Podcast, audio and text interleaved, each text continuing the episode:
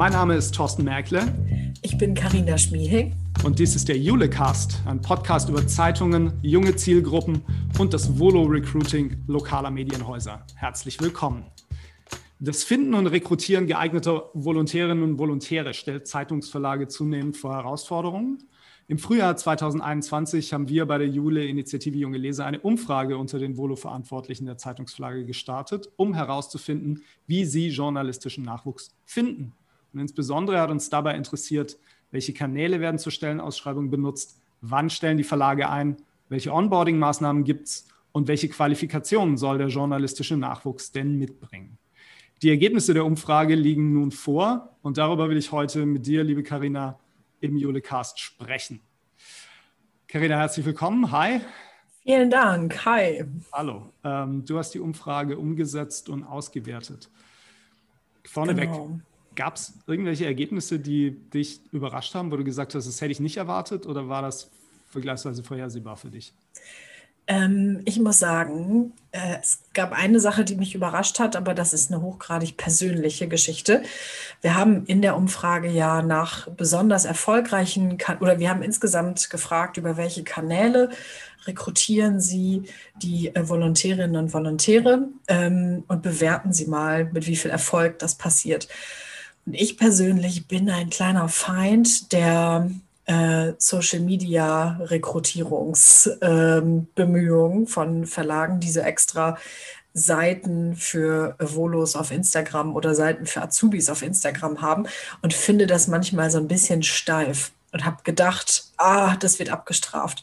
Aber im Gegenteil, äh, der Kanal, also Social Media, ist, wird als einer der erfolgreichsten bewertet. Ja, aber ist das, sind das auch gleichzeitig diese Kanäle, von denen du sprichst, oder reden wir da nicht eher von Social Media Werbung? Äh, sowohl als auch. Also wir haben äh, in einem Kontext gefragt, wie, äh, wie geht es mit Social Ads voran? Also äh, schalten Sie Werbung auf Social Media Kanälen und äh, gleichzeitig haben wir auch gefragt, wie funktioniert das mit äh, Werbung auf den eigenen Social-Media-Kanälen, also auf den Kanälen der Verlage oder möglicherweise auch auf diesen eigenen Ausbildungs- und Volo-Kanälen? Ja. Und beide schneiden gut ab. Okay. Na, kommen wir nachher im Detail nochmal dazu. Genau. Du bist ja regelmäßig mit mir in unserer monatlichen Videokonferenz mit den Volo-Verantwortlichen im Jule-Netzwerk wir haben die ersten Ergebnisse dieser Umfrage dort auch mit den Volo-Verantwortlichen besprochen und wie ich finde, wertvolles Feedback bekommen, ja. das in die Interpretation der Daten auch eingeflossen ist. Was sagst du denn zur Repräsentativität unserer Umfrage?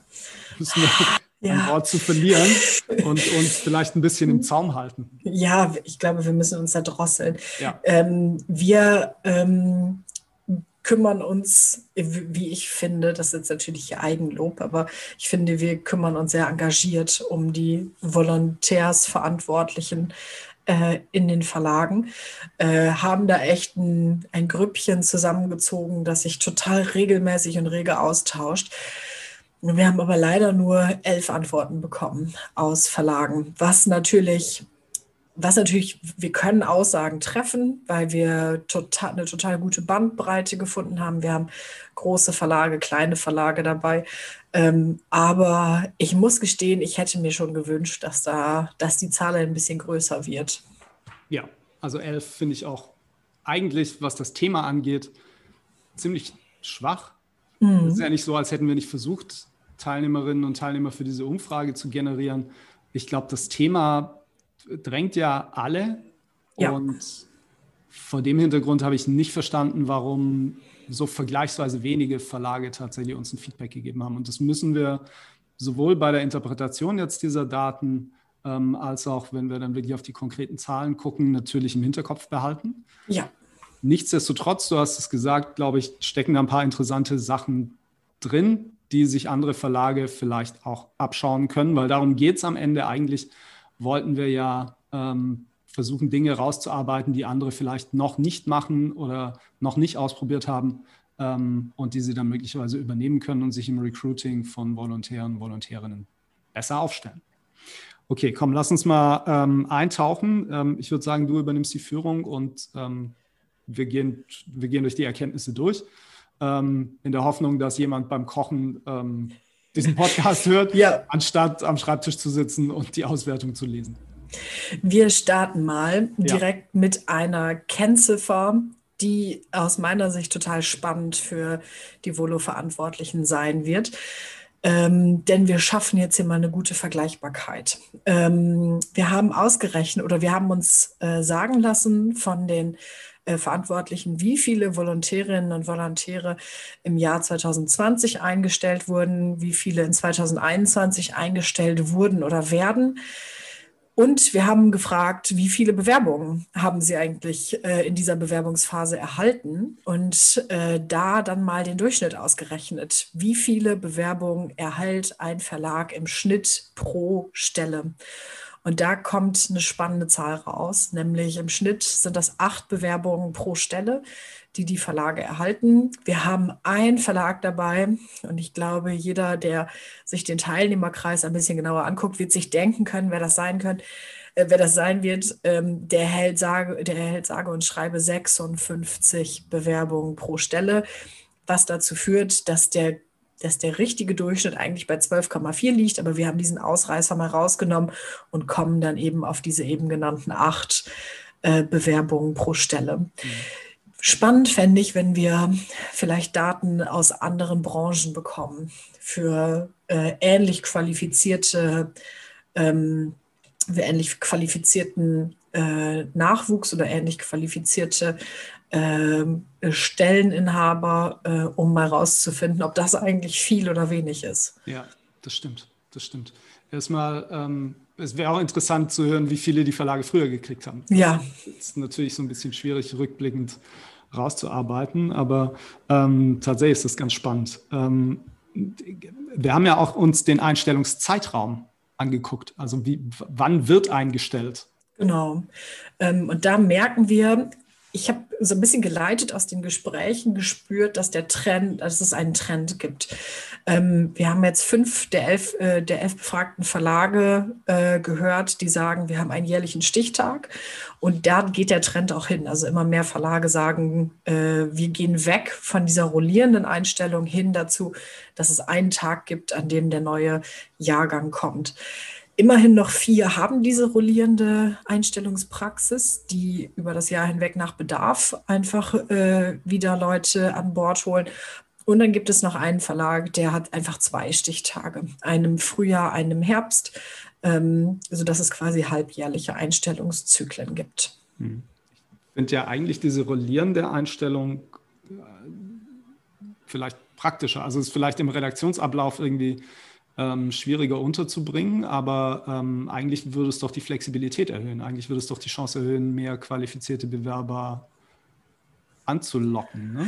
Schon, aber wir hören da ähm, immer wieder den Hinweis, dass es total schön ist, dieses Jahrgangsgefühl zu erzeugen. Mhm. Also äh, zu sagen, wenn da jetzt drei oder vier Volos gleichzeitig oder in manchen Verlagen eben auch sieben oder acht Volos gleichzeitig kommen, ist das natürlich viel leichter, die auszubilden, weil die dann im selben, im selben Ablauf ihres Volontariats dann entsprechende Ausbildung und Fortbildungen bekommen, weil die dann irgendwie auch eher zu einem Grüppchen zusammenwachsen, äh, Netzwerken untereinander und dass das auch einer der Gründe ist, der für diesen Stichtag spricht. Mhm. Ja, für mich so ein bisschen noch ein Problem bei diesem Stichtag ist, dass bei vielen Verlagen dann auch tatsächlich die Bewerbungen nur zu einem bestimmten Zeitraum eingereicht werden können. Also Initiativbewerbungen unterjährig. Richtig. Habe ich manchmal das Gefühl, sind immer noch so ein bisschen schwierig bei den Verlagen. Ähm, und das ist natürlich eigentlich schade. Eigentlich müsste man ja ganzjährig ähm, die Möglichkeit bieten, dass qualifizierte junge Menschen, die Interesse haben, ähm, da auch ihre Unterlagen einreichen können und dass die nicht sozusagen sich im Kalender hinterlegen müssen. Hoppla, in diesem Monat. Ähm, darf ich, ne? Darf ich, genau. ja, das, das stimmt. Ähm, ich, also gerade gra vor dem Hintergrund, dass äh, die meisten Verlage echt stöhnen und sagen, es werden weniger Bewerbungen, die Bewerbungen werden vielleicht auch schlechter, dann die Hürde so hoch zu halten und zu sagen, richte dich nach unseren Fristen und äh, schick doch dann nochmal neue Bewerbungsunterlagen ein, ist vielleicht was, was wir uns nicht mehr ewig erlauben können, wollen oder äh, sollten. Das, ja. äh, da hast du absolut recht. Aber ich habe es gerade schon angesprochen, die ähm, äh, Qualität der Bewerbung und die äh. Anzahl der Bewerbungen. Wir sind ja seinerzeit gestartet mit einem Engagement in diesem Netzwerk der Volo-Verantwortlichen, weil alle laut gesagt haben, wir kriegen immer weniger Bewerbungen. Und jetzt ist was Erstaunliches passiert in der Befragung. Ähm, wir haben nämlich gefragt, wie hat sich die Zahl der Bewerbungen zur Vorperiode entwickelt, also zum Vorjahr. Und da sagt der überwiegende Teil, die Anzahl hat sich leicht erhöht oder sogar stark erhöht. Ähm, jetzt natürlich mit Vorsicht zu genießen, das ist jetzt nicht die große Trendwende. Äh, ab jetzt wird nicht alles wieder gut, aber es ist schon mal eine leichte Umkehr zu dem Trend, den wir in den Jahren davor gesehen haben. Da ist nämlich immer ein stetiger Rückgang zu verzeichnen gewesen. Ja, das haben uns auch in der in, der, in den Videokonferenzen haben uns das einige Volo-Verantwortliche mehrfach gesagt, dass sie mehr Bewerbungen bekommen haben. Wir haben dann versucht herauszufinden, woran liegt das denn? Also mhm. haben die jetzt äh, mehr Maßnahmen eingeleitet, um mehr Bewerbungen zu generieren? Und da war die Rückmeldung eigentlich auch, nee, wir haben eigentlich nicht viel anders gemacht als im letzten Jahr, bis hin zu einem Verlag, der exakt dieselbe Kampagne nochmal gefahren hat äh, auf denselben Kanälen mit denselben Motiven, hat aber ähm, funktioniert und hat dazu geführt, dass die mehr Bewerbungen generiert haben als noch im Vorjahr. Aber wie du sagst, noch nicht auf dem Niveau, ähm, wie man das in der guten alten Zeit noch gewohnt ja, war. Genau. Und sicherlich, glaube ich, auch nicht auf einem Niveau, wo die komfortabel sagen, ähm, ja, da können wir gut ausbringen. Also die sind, glaube ich, nicht hundertprozentig unzufrieden, aber ich glaube, ein bisschen mehr Auswahl würden sie sich schon im Einzelnen wünschen. Das stimmt. Was ich ulkig fand, war, aber ich finde, das passt halt auch zum Berufsbild Journalist, Journalistin, dass uns auch mehrere übereinstimmend berichtet haben, wir kriegen immer auf den letzten Drücker, wenn der Bewerbungszeitraum oh, endet, ja. in, quasi in der Nacht davor rollen die ganzen Bewerbungen online dann doch noch ein und manche bewerben sich dann wirklich auf den letzten Metern noch um dieses Volontariat oder reichen sogar, also melden sich dann und sagen, kann ich nachreichen, kriege ich noch zwei Tage ähm, was ja tatsächlich dann auch von den Verlagen gewährt wird. Ich denke mir immer, das ist eigentlich perfekt. Ne? Journalisten arbeiten halt auf Termindruck hin. Äh, oh, früher, ja. früher, hätte man gesagt auf, äh, auf Redaktionsschluss. Das gibt es ja heute in dem Sinne nicht mehr wirklich. Ähm, also das passt so ein bisschen ins Bild, finde ich. Das stimmt, das passt absolut. Du hast eben zu den Gründen, aber du hast eben gefragt, was die Gründe dafür sein könnten. Im äh, letzten Austauschtermin mit den Volo-Verantwortlichen kam eine These auf, die ich für total schlüssig halte. Also wir haben jetzt äh, mittlerweile seit über einem Jahr diese Corona-Situation. Man kann kein Auslandsjahr mehr machen, wenn man direkt aus dem Studium oder aus der Schule kommt. Man ähm, hat einen ganz anders aussehenden Arbeitsmarkt.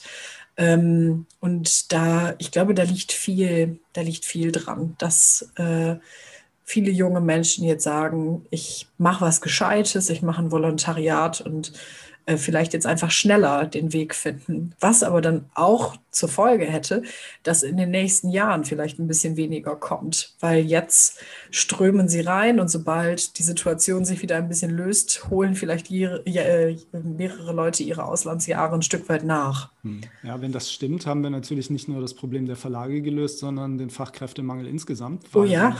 verlängern wir einfach den Lockdown für junge Menschen kurz vorm Schul- oder Studienabschluss. Voll gut. Kontaktbeschränkungen gelten weiterhin für diese Alterskohorte. Ja, gut gut. Wir Perfekt. impfen die einfach nicht. Wir impfen die jungen Leute alle auch einfach nicht. Das wäre doch was. Dann werden die auch alle Journalist. Das wir haben es echt gelöst. Jesus. Okay. Äh, Lass uns noch. Genug kurz, schwarzer Humor. Echt, ey. Ah. Lass uns noch kurz ein paar Worte zu der Qualität verlieren. Ja, unbedingt. Ähm, weil das hat mich überrascht. Ähm, die meisten Verlage sagen, dass sich die Qualität der Bewerbung gegenüber dem Vorjahr äh, ein Stück weit verschlechtert hat. Äh, also vier von elf sagen, sie hat sich leicht verringert. Einer sagt sogar, sie hat sich stark verringert. Ähm, und ähm, zwei sagen, sie ist gleich geblieben und drei sagen, sie hat sich in irgendeiner Form erhöht, leicht oder stark. Also ähm, das hat mich ein bisschen überrascht. Ich bin da immer so ein bisschen zwiegespalten, weil das ja tatsächlich hochgradig subjektiv ist. Wirklich. Okay, ne? ja. Also ähm, und da kann, da kann alles Mögliche mit reinspielen. Also ich glaube ja nicht, dass die Verlage wirklich ähm, komplett quantifizierbare, harte Kriterien haben, äh, an die sie dann die Bewerbung anlegen und sagen, das war im letzten Jahr aber besser, sondern das ist ja immer eine subjektive, eine, immer eine subjektive Sache. Ich glaube, objektiv wären solche Sachen wie, ähm, wie viele Schreibfehler machen unsere Volontäre in den ersten Stimmt. Texten, die sie uns liefern. Ne? Ja. Ähm, da gibt es sicherlich objektive Kriterien, aber der Rest ist ähm, subjektiv und kann, glaube ich, dann auch in einem anderen Jahr anders aussehen. Das stimmt wahrscheinlich. So ein bisschen auch, dass man vielleicht alte Sachen positiv verklärt, so in der Erinnerung und ähm, dann vielleicht ein bisschen härter, mit härteren Maßstäben misst. Ja, möglicherweise. Ne? Oder auch die ganze Situation, das ganze letzte Jahr war ja für alle, alle ziemlich unerfreulich. ja, Vielleicht wirkt sich auch sowas aus. Das ist wahr. Ja. Äh, Thema, worüber wir vor allen Dingen in den Videokonferenzen viel gesprochen haben, war die Frage, wo kommen die Leute eigentlich her, die ähm, sich in den Medienhäusern als zukünftiger Volo bewerben? Also sind das welche, die im Verbreitungsgebiet leben oder sind das äh, Leute, die von außerhalb kommen? Ja. Wir haben da im Kontext immer drüber gesprochen, dass fast alle Verlage gesagt haben, sie finden, sie finden den richtigen Mix total wichtig. Also einerseits lokale Leute zu haben, die wissen, wie es in der Region abgeht, die ganz bestimmt auch enger verwurzelt sind und dann auch nach dem Volo tendenziell eher bleiben aber auch Leute von außerhalb zu bekommen, die vielleicht mit einem anderen Blick auf die Region gucken und ähm, das anders unter die Lupe nehmen und vielleicht manchmal auch ein bisschen kritischer mit der eigenen äh, Region sind. Und da, auch da gab es spannende Ergebnisse, weil sie irgendwie nicht so einen richtigen, weil sie irgendwie sich noch nicht so richtig entblättern. Wir haben äh, gespürt, dass es irgendwie zwei Lager gibt. Es gibt ein Lager, das hat zwei Drittel regional, ein Drittel überregional. Äh, und das andere Lager genau umgekehrt. Da gibt es dann äh, aus der Region ein Drittel und aus der äh, überregionalen, aus dem überregionalen Kreis dann zwei Drittel.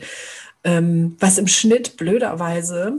Genau. Das ist, das ist total doof, dass wir, also das, das hat sich so verteilt, dass wir im Schnitt sagen, ja, 50-50. Und eigentlich spricht dieser Durchschnitt überhaupt nicht für das, was wir in den Daten sehen.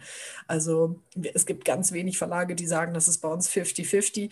Es gibt, wie gesagt, diese eine Gruppe, diese ein Drittel, zwei Drittel Verteilung ist so das Üblichste, was wir da vorfinden. Ja, ich finde das, ähm, find das extrem spannend und zwar, weil es ja dafür spricht, dass viele Bewerberinnen und Bewerber einfach wahrscheinlich sich bei ganz vielen Zeitungsverlagen bewerben für ein Volontariat, vermutlich auch nicht nur Zeitungsverlagen, sondern die überhaupt versuchen, ein Volontariat zu bekommen.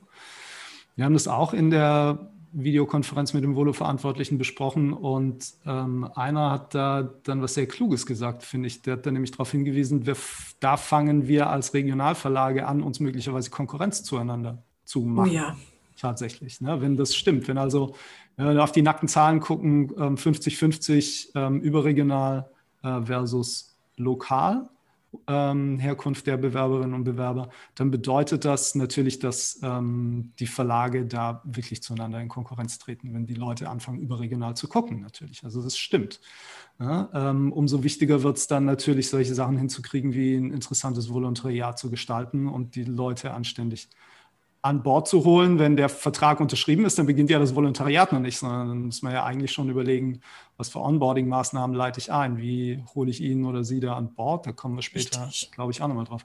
Aber das ist ganz spannend. So, das war, glaube ich, früher nicht gegeben. Da war halt einfach klar, ja, Volontär irgendwie ist, äh, schon als Abiturient oder Abiturientin frei mitgearbeitet. Klar, genau. ja, oder sie ein Volontariat hier. Punkt. Und das verändert sich. Ähm, aber wie du schon sagtest, ne, diese Durchmischung wird ja auch gewünscht von den Redaktionen und ist, glaube ich, auch sinnvoll und gut. Mhm. Ich fand einen anderen Aspekt noch spannend, ähm, was diese Lager angeht, zwei Drittel versus ein Drittel. Ne? Also sozusagen die Verlage, die sagen, zwei Drittel kommen hier aus dem Verbreitungsgebiet und ein Drittel kommt von überregional und andersrum zwei ja. Drittel überregional, ein Drittel aus dem Verbreitungsgebiet. Was wir jetzt noch nicht gemacht haben, ist ähm, die da nebeneinander gelegt, welche Kanäle für den Zugang ja, zur Stellenausschreibung nutzen die. Ne? Ja. Ähm, weil möglicherweise würde man da ja nochmal was rausfinden, wenn Verlage extrem auf Social Media setzen oder Jobportale wie Stepstone Monster für die Volo-Ausschreibung einsetzen, dann möglicherweise kriegen sie auch mehr überregionale Bewerbungen. Ne? Und andere, die halt andere Kanäle nutzen und mehr im eigenen Topf fischen. Richtig. Sind dann vielleicht eher da unterwegs. Aber da kommen wir dann, ich glaube, bei elf Teilnehmerinnen und Teilnehmern an der Umfrage. Ich Wird so ein bisschen Mutmaßung. Ne? Wirklich, ja. ähm, aber die, ich weiß nicht, die These kann man ja vielleicht mal ja. Ähm, als Verlag, der einen großen Überhang hat im überregionalen oder dann im mhm. regionalen Bereich, ähm, sich vielleicht mal vornehmen und gucken, wo, auf welchen Kanälen haben wir eigentlich ausgeschrieben. Hat das Auswirkungen? Das stimmt. Und genau dasselbe auch mit der Größe der Verlage. Also vielleicht ja. sollten wir auch mal daneben legen, wie viele Stellen bieten die an, wie, was für eine Auflage sitzt dahinter. Sind das die großen, ähm, sind das die großen Schiffe, die natürlich Richtig. eine ganz andere Strahlkraft haben? Ne? Ja, unbedingt. Also da, ich, aber wie gesagt, wenn wir jetzt ähm, 100 Teilnehmerinnen und Teilnehmer hätten an dieser Umfrage, dann sofort. Ja, ja genau. Bei 11 und das, glaube ich, Arbeits Jahr. Arbeitshypothesen. ja, genau. Das machen wir dann nächstes Jahr, das wenn 100 Leute Jahr, genau. teilgenommen haben. ähm, du hast die Kanäle schon eben angesprochen. Die ja. würde ich mir gerne als nächstes mit dir anschauen. Ähm, wir haben äh, so ein bisschen in zwei Lager unterteilt. Einmal Own Media, also die eigenen Kanäle, auf denen die äh, Verlage geworben haben und dann sämtliche externe Kanäle oder auch Paid, äh, Paid Media in dem Sinne. Und wir haben es ganz zu Anfang schon angesprochen, äh, einer, der super erfolgreich ist, äh, sind die eigenen Social-Media-Kanäle. Da hat, äh, haben sieben Verlage, sieben von elf gesagt, das setzen wir ein und machen das mit guten Erfahrungen. Ähm, keiner sagt, das hat schlechte Erfahrungen bei uns ausgelöst. Nur einer sagt, das setzen wir überhaupt nicht ein.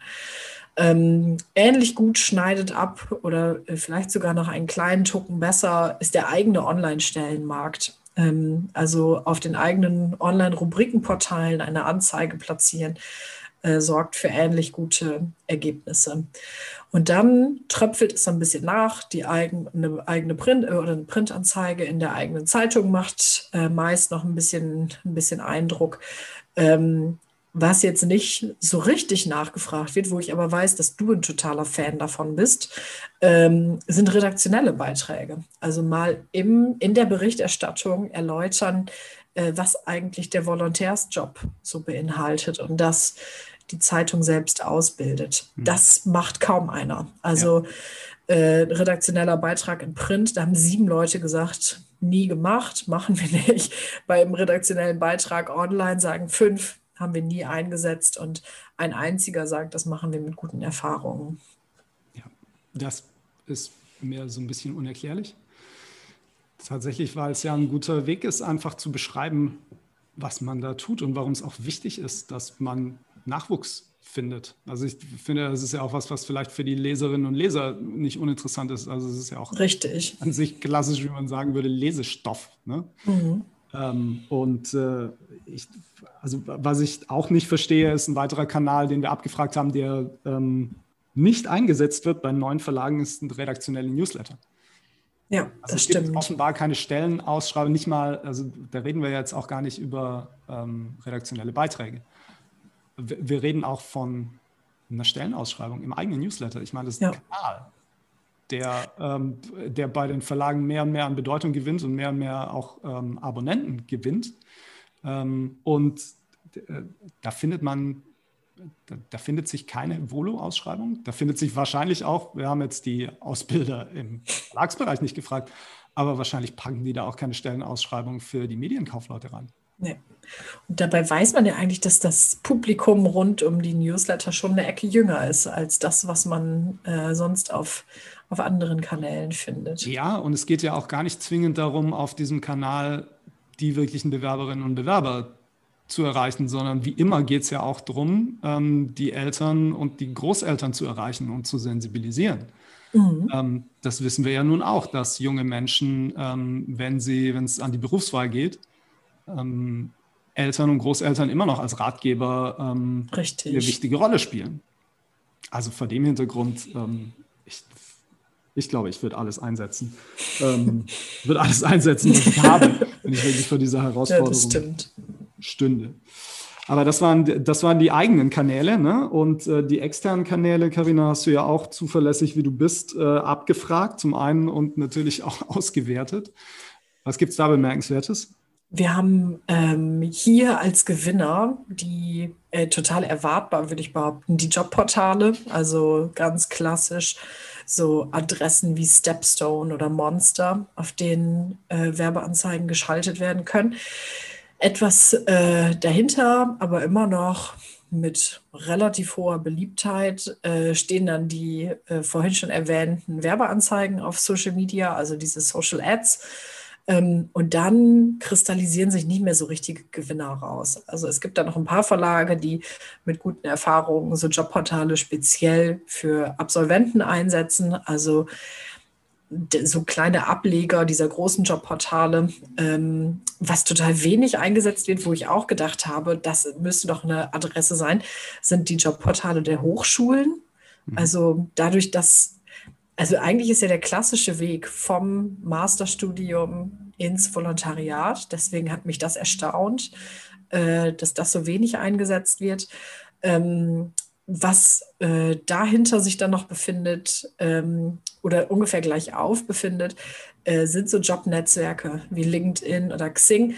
Finde ich nachvollziehbar. Also als Absolvent hat man nicht unbedingt schon einen äh, ein LinkedIn-Profil oder ein Xing-Profil. Das ist ja eher was, was mit dem Einstieg ins Berufsleben kommt. Deswegen keine total große Überraschung. Ja.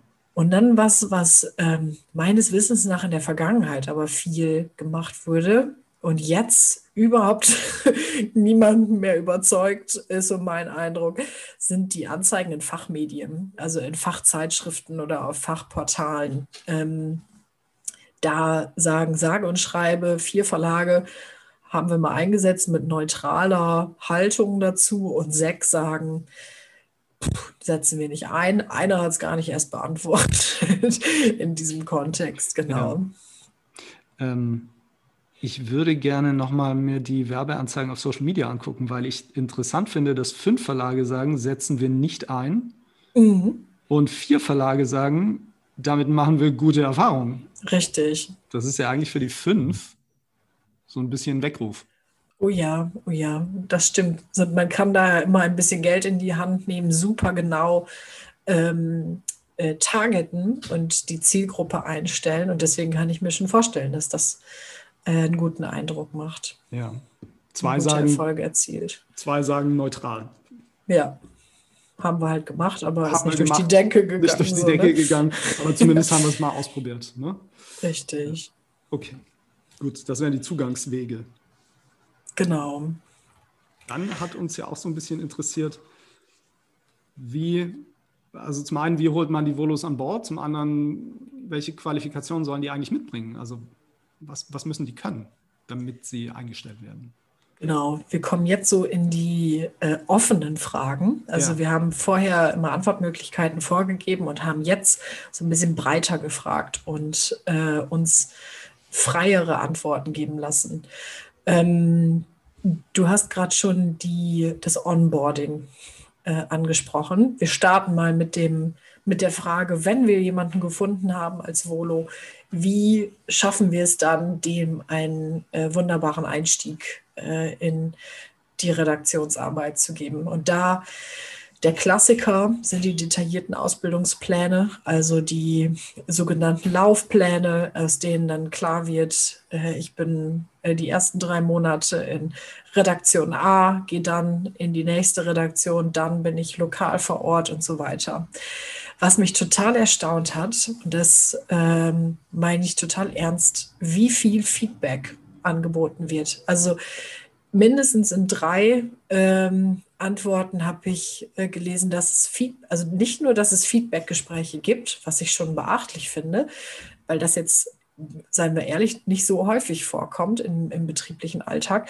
Äh, es sind regelmäßige Feedbackgespräche, von denen die Volo-Verantwortlichen da sprechen. Also mehrfach in dieser Einstellungszeit nehmen die sich die Zeit, um mit den Volos bilateral äh, zu sprechen. Und das finde ich richtig cool. Mhm. Ähm, dann hat fast jeder der Verlage einen äh, oder eine Volontärs, äh, Volontärsbeauftragte, ähm, dann gibt es äh, darüber hinaus natürlich ganz klassisch diese Grundkurse. Da werden die Volos dann teilweise auch nach außerhalb geschickt, um dort äh, ein bisschen Handwerkszeug zu lernen. Gleichzeitig gibt es das aber auch intern, also die internen Volo-Tage. Wobei das waren ja eigentlich nicht die Sachen, die mich interessiert haben. Also klar kommen solche Antworten, wenn man die ja. Frage stellt. Was ich aber eigentlich wissen wollte, ist, wie kümmert ihr euch denn um die? Ne? Also so einen Ablaufplan zu machen, ist ja kein sich kümmern, sondern ja. was du jetzt sagst, die Feedbackgespräche, genau, sowas ja. ist, glaube ich, wichtig und wertvoll. Ähm, was ich auch spannend finde, ist das, was du eingangs erwähnt hast. Ne? Der Vorteil von so einem zentralen Einstellungstermin mhm. einmal im Jahr, das Schaffen eines Jahrgangs. Ja. Ne? Wie kriege ich das hin? Und wie kriege ich möglicherweise schon eine Vernetzung dieser Volos hin, bevor die überhaupt im Verlag auftauchen? Dann haben wir natürlich jetzt einen zweiten Volo-Jahrgang tatsächlich, der unter Corona-Maßnahmen da an Bord geholt wurde. Der erste ja. im Jahr 2020, der ist ja voll reingelaufen. Da gab es dann sowas wie digitales Onboarding, ähm, also äh, Sachen, die sich kein Mensch wünscht, die aber dann erstaunlicherweise auch nach allem, was bei uns angekommen ist, einigermaßen gut funktioniert haben. Ähm, Volos im Homeoffice wünscht sich, glaube ich, auch niemand haben die Verlage aber auch irgendwie Stimmt. verkraftet, tatsächlich. Die Volos offenbar auch irgendwie. Mhm. Ähm, aber solche Fragen finde ich ja spannend. Und ähm, ich glaube, das haben, das haben die Antwortgeber und Antwortgeberinnen ja auch verstanden. Ne? Die haben ja. ja. auch durchaus Maßnahmen, wo sie wirklich versuchen, diesen Volo-Jahrgang zu schaffen und die schon im Vorfeld zu vernetzen und ähm, die mit, äh, mit regelmäßigen äh, Onboarding-E-Mails wirklich reinzuholen in den Verlag. Weil am Ende nochmal zurückgesprungen, äh, wenn die These stimmt, dass die Volontärinnen und Volontäre sich auf mehrere Stellen natürlich bewerben und nicht mehr sagen, das ist meine Lokalzeitung, dort will ich unterkommen und sonst interessiert mich erstmal nichts. Ähm, und auch noch andere Eisen im Feuer haben, dann ja. glaube ich, ähm, ist das einer der Faktoren.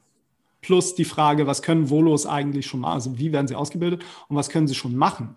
Ähm, das sind Faktoren, die werden dann wichtiger. Und wenn ich dann sowas lese wie, die werden von Anfang an mit eingebunden und ähm, können auch Personas mitentwickeln zum Beispiel. Und ja, genau. Können schon dieses Zielgruppendenken mit einbringen. Ähm, und da, ohne dass ich jetzt vorgreifen will, aber bei der Qualifikation der Volontärinnen und Volontäre, dem, was die Verlage erwarten, ähm, wird ja auch wertgeschätzt, wenn die sich vorher schon in Social Media wirklich aktiv umgetan haben.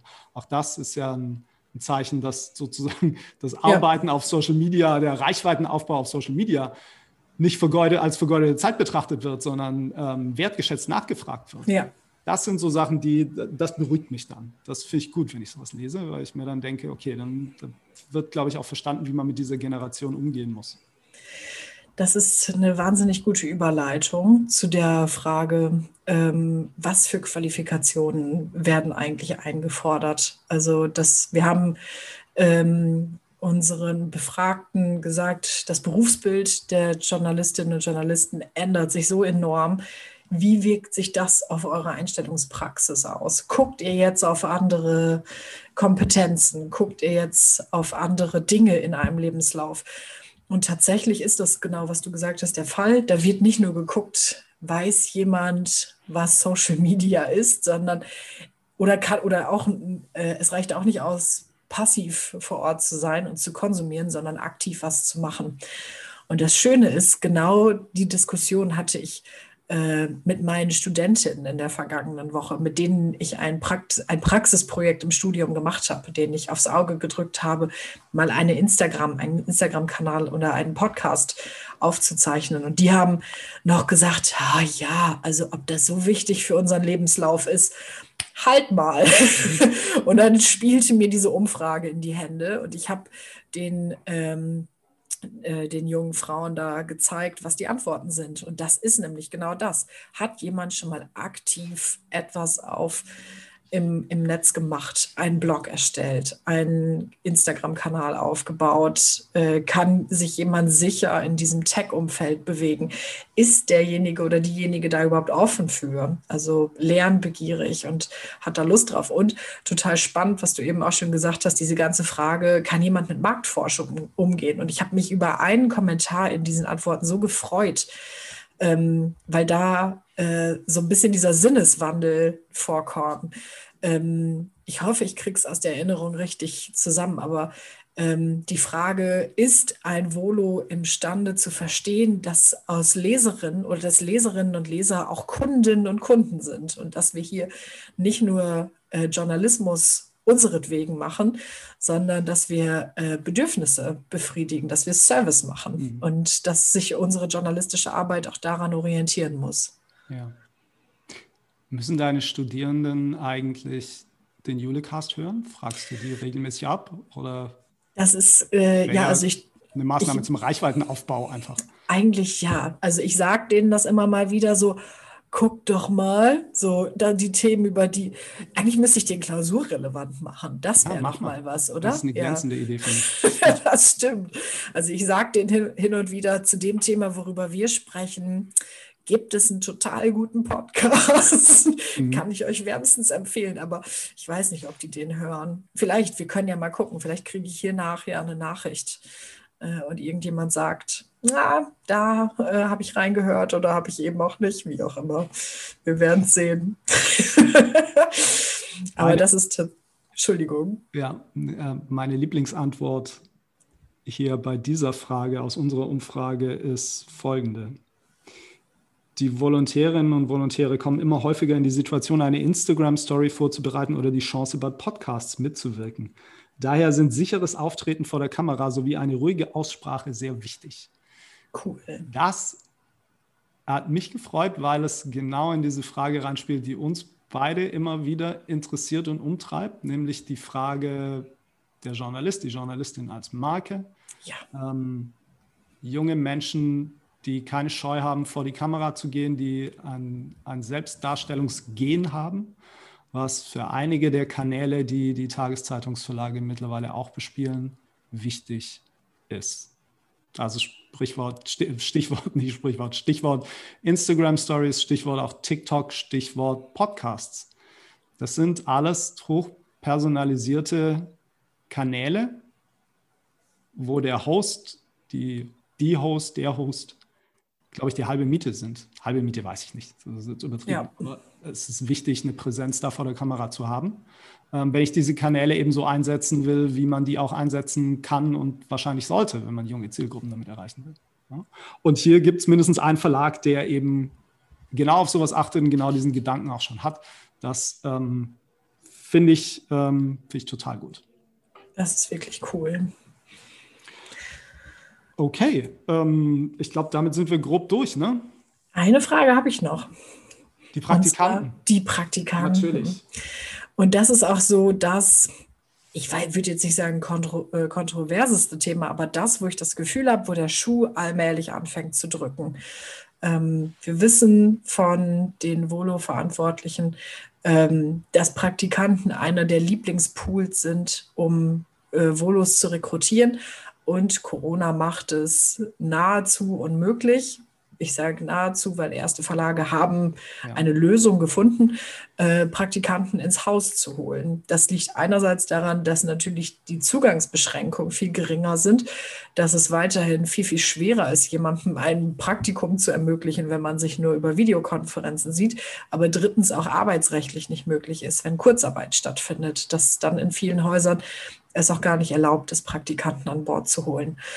Ähm, dennoch ähm, wollten wir wissen, auch mit, mit, der, mit dem Blick äh, auf die Langfristigkeit, ähm, wie haltet ihr eigentlich Kontakt zu euren Praktikanten? Die kommen ja irgendwann innerhalb des Studiums oder innerhalb der Schulzeit oder irgendwo dazwischen mal vorbei, sind dann ein paar Wochen oder ein paar Monate dort schnuppern in den Redaktionsalltag rein. Und dann ist lange Zeit erstmal nichts, bis dann irgendwann das Volo losgeht. Ähm, und wir wollten wissen, was macht ihr, um diese Zeit zu überbrücken, um klarzumachen, wir fanden dich als Praktikanten oder als Praktikantin total gut und eigentlich wollen wir, dass du dich hier irgendwann bei uns bewirbst. Ähm, und wie, wie, wie halten äh, die äh, Verlage dort Kontakt?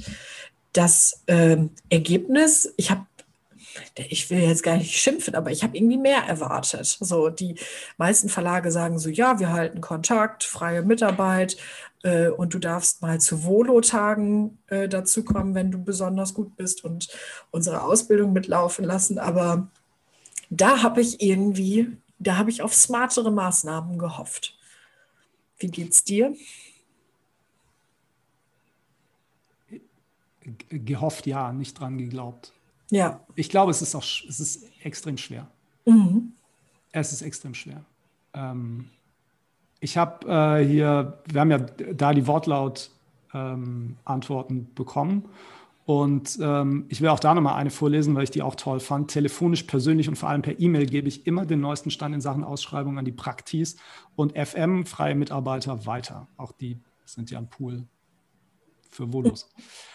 Außerdem dürfen Sie an Volo-Tagen, internen Ausbildungstagen teilnehmen. Also das, das die Aussage ähm, kommt von jemandem, der ist engagiert in diesem Feld Volo-Betreuung. Und ja. das ist jemand, der mitdenkt und der schon nach vorne denkt und ähm, der oder die das auch tatsächlich macht. Und ähm, denen ist das wichtig, dem Verlag ist das wichtig und dieser Person, die das macht, ähm, der ist es wichtig. Und ähm, ich glaube, damit steht es und fällt es einfach an der Stelle auch unter anderem. Ne? Also ich glaube, es ist halt wahnsinnig schwer, nochmal Maßnahmen aufzusetzen, die Praktikantinnen und Praktikanten wirklich da so im Dunstkreis halten, dass das strukturiert funktioniert, sondern ich glaube, sowas funktioniert dann wirklich nur mit ähm, persönlichem Engagement, und dann genau Kontaktpflege und dann nochmal dran denken, die war klasse.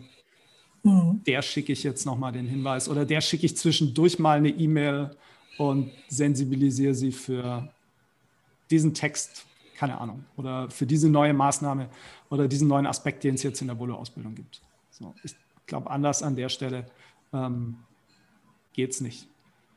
Beweisen Sie, dass ich Unrecht habe, liebe Hörerinnen und Hörer, und informieren Sie mich darüber, wie Sie Praktikanten und Praktikantinnen strukturiert ähm, bei sich behalten. Ja, ist, glaube ich, ein wichtiges Feld.